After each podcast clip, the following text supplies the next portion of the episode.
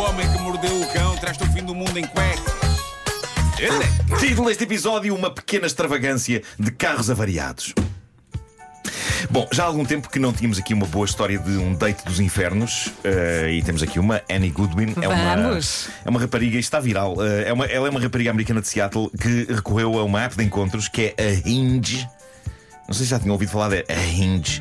Eh, ela diz que depois desta aventura vai apagar essa, essa app Eh, e ela usou-a para encontrar um rapaz com quem a coisa parecia ter feito faísca e que, eh, pronto, ia finalmente conhecer essa pessoa num date. A coisa começou a correr mal ainda antes dele aparecer e ela documentou a coisa no TikTok. Estava dentro do carro, pronta para ir ter com ele ao restaurante onde tinham combinado, só que o carro simplesmente não pegava, o motor não arrancava e ela não teve outro remédio senão ligar para o rapaz que iria conhecer no restaurante e que prontamente se ofereceu para ir buscar. Dizia ela: Normalmente não deixo que os homens me venham buscar no primeiro date, mas precisava de alguém para me ajudar a pôr o carro a funcionar. No momento seguinte do vídeo dela, o tal vídeo que se tornou razoavelmente viral, Annie já está no restaurante, jantar e bebida à sua frente, e à frente dela está quem? Na verdade, ninguém. A cadeira onde deveria estar o rapaz que conheceu e com quem foi jantar estava vazia. E ela então diz: Como podem ver, ele deixou-me.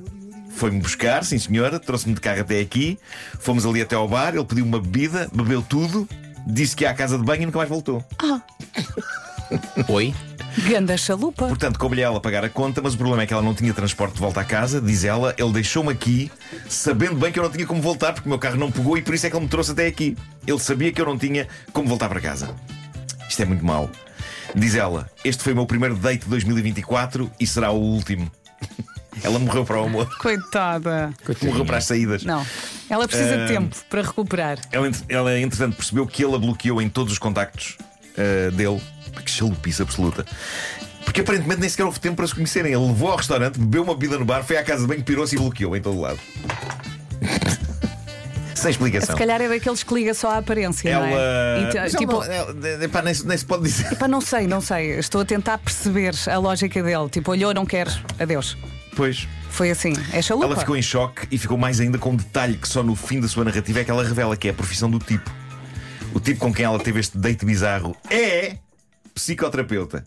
E ela, Oi? Ui, e ela agora diz que depois disto precisa de quê? Terapia.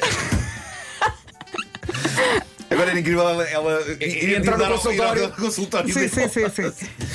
Quão mal enjorcado tem de ser este psicoterapeuta para sair com alguém e pirar sem dizer nada logo no início da coisa? Eu acho que ele também devia fazer terapia. Os comentários dizem coisas hilariantes. Há uma pessoa que diz: O teu carro é que tinha razão, estava a tentar dizer para não Sim, ires. Foi um sinal divino, de facto. Sim, sim, sim. Houve também pessoas a dizer que são de Seattle e que fazem terapia, algumas delas a temer que o tipo da história seja o seu psicoterapeuta. Caramba. Bom, do Reddit para o Homem que Mordeu o Cão, saquei esta aventura épica enviada por um ouvinte nosso que lá no Reddit tem o nome Brilliant Froio. É daqueles nomes aleatórios que o Reddit dá a quem entra lá. Ainda assim, adorava saber o que é um froio. Porque gostei da palavra. E porquê é que é brilhante? Bom, o nosso ouvinte traz uma memória dos seus tempos de juventude, que é uma aventura épica sobre más decisões, mas ao mesmo tempo tudo isto tem, uma alegria contagiante. Eu adorei ler isto. Ahm, diz ele: se forem a Braga, levem chinelos, comida, um carro com revisão feita e nunca, mas mesmo nunca, o meu tio Manel. tá, tomamos nota. Vamos Sim, nota. sim. Tomamos nota. Diz ele. Estávamos no verão de 2008, quando eu, com 14 anos, o meu irmão com 10 e os meus dois primos, com idades parecidas às nossas, os meus dois tios e mais um casal amigo dos meus tios, isto é uma grande excursão, fomos a Braga, perto do Bom Jesus, visitar uns conhecidos que estavam emigrados. Nunca lá tínhamos ido, foi um verdadeiro dia de diversão. Andámos pela primeira vez de descapotável, esses conhecidos tinham vindo de Luxemburgo de carro. Estivemos na piscina horas a fio, já que se fazia sentir um calor insuportável e nada nos parava de jogar a bola todo o dia. Foi um verdadeiro dia de verão em família. Esplêndido. Até que chega ao fim do dia, por volta das nove e meia da noite, eles decidem que está na altura de voltar a Leiria, o que faz sentido, porque a viagem ainda é grande, não é? Não valia a pena sair de Braga muito tarde. A viagem entre Braga e Leiria é para aí é duas horas e meia, talvez. Braga, Eh, Leiria, sim. e pronto, nove, nove e meia da noite é boa hora para sair, sim senhor. Eles iam em dois carros. A descer para Braga, diz ele, demos conta dos inúmeros incêndios nessa zona, clássico do verão. Apesar do cenário assustador, os incêndios estavam longe, longe o suficiente para que pudéssemos parar num café para comprar sandes e bebidas para o caminho. Primeiro problema, apercebi-me que me tinha esquecido os meus chinelos na casa dos tais conhecidos. Já era tarde para voltar atrás. Assumi que seria um adeus aos meus queridos chinelos azuis. Mal ele sabia do jeito que estes chinelos iriam dar nessa noite, mas mais sobre os pés deste nosso ouvinte daqui a pouco. Não faças isso, Marco. Ai. Já não faças abastecidos, isso, Marco. já abastecidos, retomámos o caminho em direção a Braga para apanhar a autoestrada em direção a Leiria. Mas já em Braga outro problema surgiu. Um dos dois carros onde seguíamos viagem, um velho Citroën Saxo Verde, decidiu avariar perto da bomba de gasolina BP. Nesta altura eram cerca de 22 horas. Sarilho, não é? Crescente sarilho, primeiro chinelos, agora mais complicado, um Citroën Saxo Verde a pifar. Perante a impossibilidade de todos seguirmos viagem, uma vez que éramos oito pessoas para apenas um carro, o Júlio Isidro meteu imensa gente num mini. Com jeitinho, eles montavam um Tetris humano. É, mas reza a lenda que esse carro cheio de pessoas não chegou a andar. Pois. Ah, mas continua ele, perante a impossibilidade de todos seguirmos viagem, o meu tio Manel, aquela pessoa com cabeça no ar, que sempre que tenta fazer alguma coisa de bem sai errado, decide ligar à seguradora do carro avariado para pedir um reboque e questionar como poderíamos fazer para continuar a viagem para a Leiria. Parece boa ideia. Da seguradora chegam três opções. Primeira, rebocar o carro avariado. Alguns de nós seguiam no carro bom, outros seguiam de táxi até Leiria. Ah, Não me parece uma solução Ok. confortável, Ok. cómoda. Arriscarei dizer que é uma solução quase lógica, É, não é? Mas optaram por essa? N- Calma. Segunda, segunda opção. Segunda opção. faças isso! Segunda opção, rebocar o carro. Uns seguiam no carro bom, os outros ficavam num hotel e apanhariam o, o comboio para o Porto e depois para a Leiria no dia seguinte. Mais trabalho, não é? Sim. Uma solução um bocadinho mais complexa. Sim, mas é descanso Ou- ou imediato ligar à para, pernoita. para Foram, metade. foram para essa Claro. solução, foram para essa. Terceira hipótese. Rebocar o carro.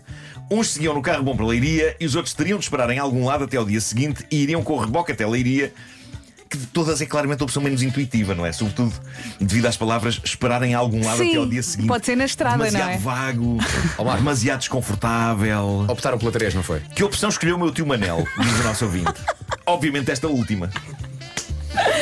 Porquê? Isto é um estranho processo mental, não é? Este teu Manel. Reparem Manel. na ideia do tio Manel e no conforto que dela emana. Ele se calhar pensou, vamos O- apanhar a boleia. o meu tio Manel sugeriu ficarmos todos juntos na tal bomba da BP toda a noite. Porquê? Até ao início do dia seguinte, quando teríamos de atravessar Braga e chegar até à oficina para onde tinha sido levado o carro avariado. Porquê? O quê? Porquê? E o mais incrível é que ninguém disse: ficarmos a noite toda na bomba, tio Manel.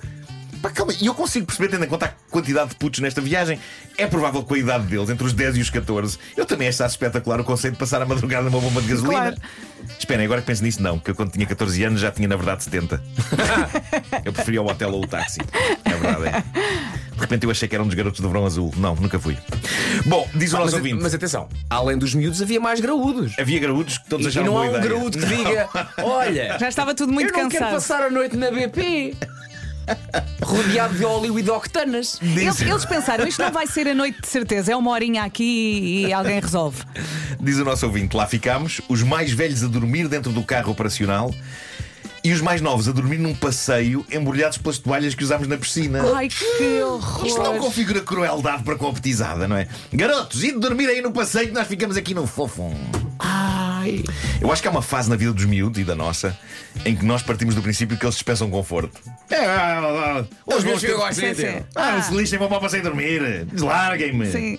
Esta é a altura em que alguns ouvintes nossos estão a escrever no WhatsApp a mensagem "Eh, Nuno Marco, na verdade não se diz deslarguem-me Mas sim larguem-me. E é isso eu digo, deslarguem-me. Bom, ah, continua o nosso ouvinte. Escusar será pensar que dormimos alguma coisa.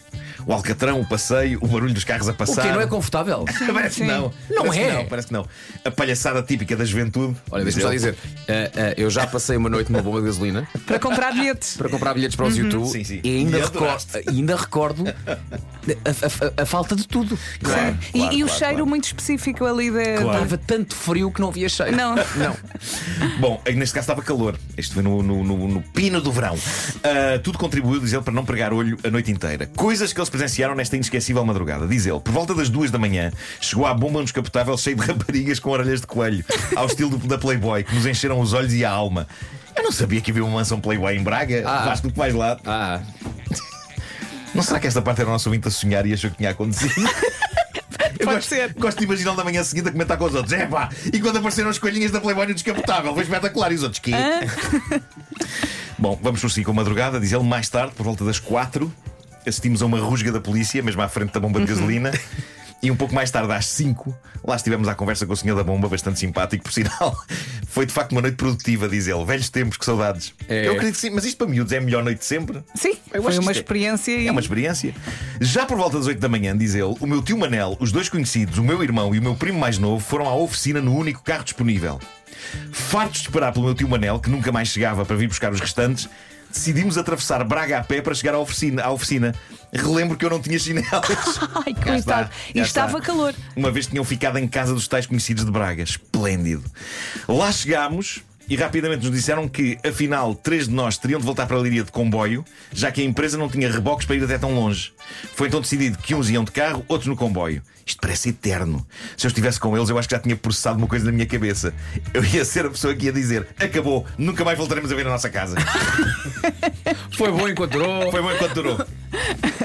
Diz ele, isto podia acabar aqui, mas claro, não foi assim. Os cinco que iam de carro tiveram uma viagem tranquila, ou parecia tranquila até chegar à zona de Pombal, em plena A1, onde, por causa de um incêndio, cortaram os separadores do meio e nos obrigaram a mudar para a faixa contrária, já que as chamas estavam mesmo em cima de nós. Mas pronto, lá chegámos, aleluia. Os outros três, meu Deus, os outros três. Diz ele, os outros três apanharam o comboio em direção ao Porto, mas, e porque há sempre um mas, o comboio avariou Ai, meu Deus. a meio do caminho. Isto é inacreditável. Diz o nosso ouvinte. Pelo menos não existiam velhas fora do comboio. Era mesmo só isso que faltava. É só isso. Parece que passadas umas duas horas. Lá chegaram ao Porto, diz ele, bastaria depois apanhar o comboio em direção a Leiria, estava tudo resolvido, só que não estava, porque para, para além de apanhar o comboio errado, que iria apenas até Aveiro, em vez de Leiria, foram contemplados com mais uma avaria no comboio que apanharam erradamente. Resumindo, tiveram de aguardar mais uma hora para que a situação fosse resolvida e resolveu-se. Chegaram a casa quanto tempo depois de terem saído de Braga? Mais de 18 horas Meu depois. Deus. Pá, isto é uma epopeia. Mas Eu também vos digo, isto. depois disso, aguentam tudo. Aguentam tudo, claro. Os reis claro da sim. paciência, não é? Fogo. Ah, houve uma pessoa nos comentários que disse: "Eh, Lamento já incomodar, mas porquê não foi um cara em casa, em casa dos conhecidos? Estava- estava- Verdade. não estavam longe. Verdade. Olha, e táxi também não era uma hipótese no dia seguinte?